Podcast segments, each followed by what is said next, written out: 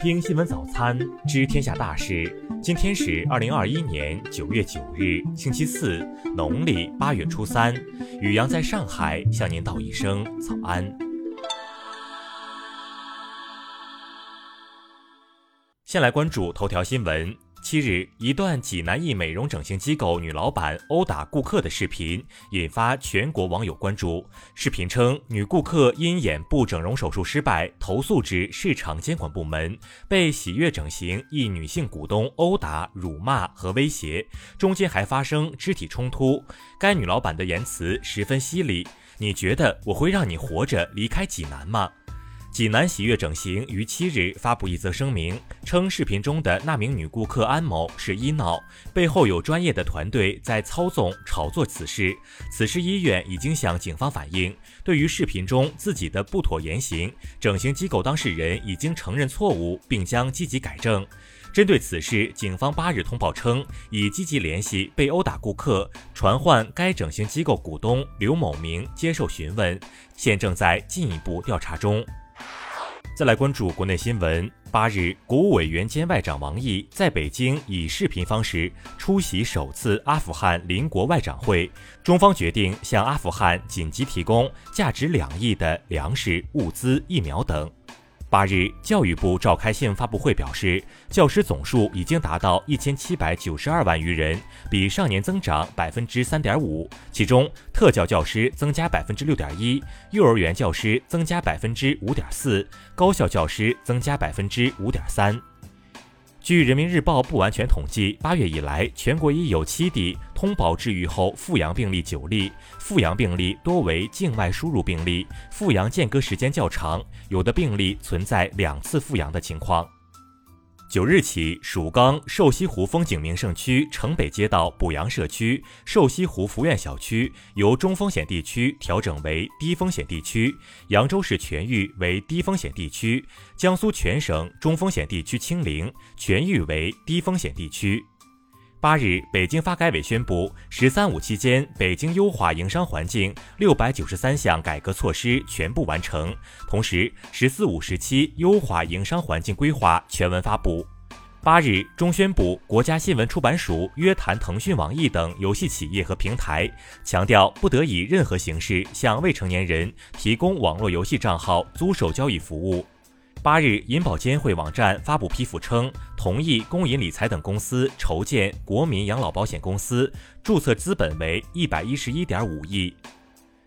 针对韩国媒体担心中国政府启动“清朗”系列专项行动有针对韩国的一面，中方回应称，有关行动针对的全部都是有悖公序良俗、有违法律法规的言行，不会影响中国同任何国家的正常交流。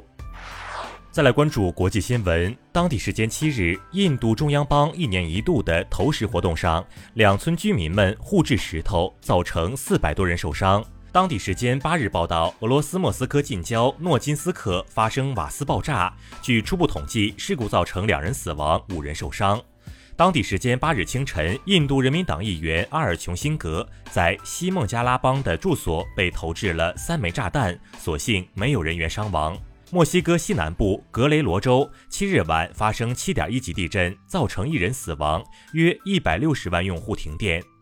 当地时间五日，美国威斯康星州阿富汗难民安置地点突发麻疹疫情，目前与感染者接触过的人都已被隔离，相关预防措施和接种工作正在进行中。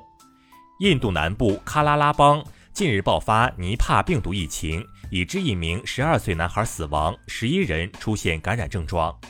八日，印度布拉马普特拉河域两艘渡轮相撞，一艘船只沉没，该船载有一百名乘客和大约十辆汽车，目前救援队正在展开救援。八日消息，日本厚生劳动省认定两名男性工作人员因参与东京电力公司福岛第一核电站事故应对等业务被辐射而患上咽喉癌。再来关注社会民生新闻，互联网在线医疗平台好大夫在线官方微博发布声明，实名举报广州一医疗公司被指向医生承诺提成，荔湾区市监局回应称已接举报。由于鲟鱼已被列入濒危野生动植物种国际贸易公约附录，上海海关缉私局八日对一批含有鲟鱼子酱提取物的面膜予以扣留，并立案调查。近日，连云港一男子向警方举报了经常光顾的凉皮店，称吃多了会上瘾。警方搜查出大量罂粟成分调料，店主被采取刑事强制措施，案件还在进一步侦办中。浙江金华一教育机构被起诉使用盗版教材，经调解，被告仅赔偿出版方侵权损失、公证费等计三点五万元。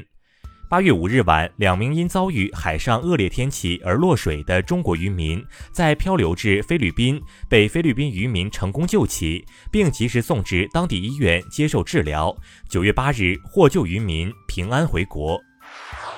再来关注文化体育新闻。东京奥组委八日宣布，新增四名工作人员新冠病毒检测呈阳性。七月一日以来，奥运会、残奥会相关新冠肺炎确诊病例共计八百六十六例。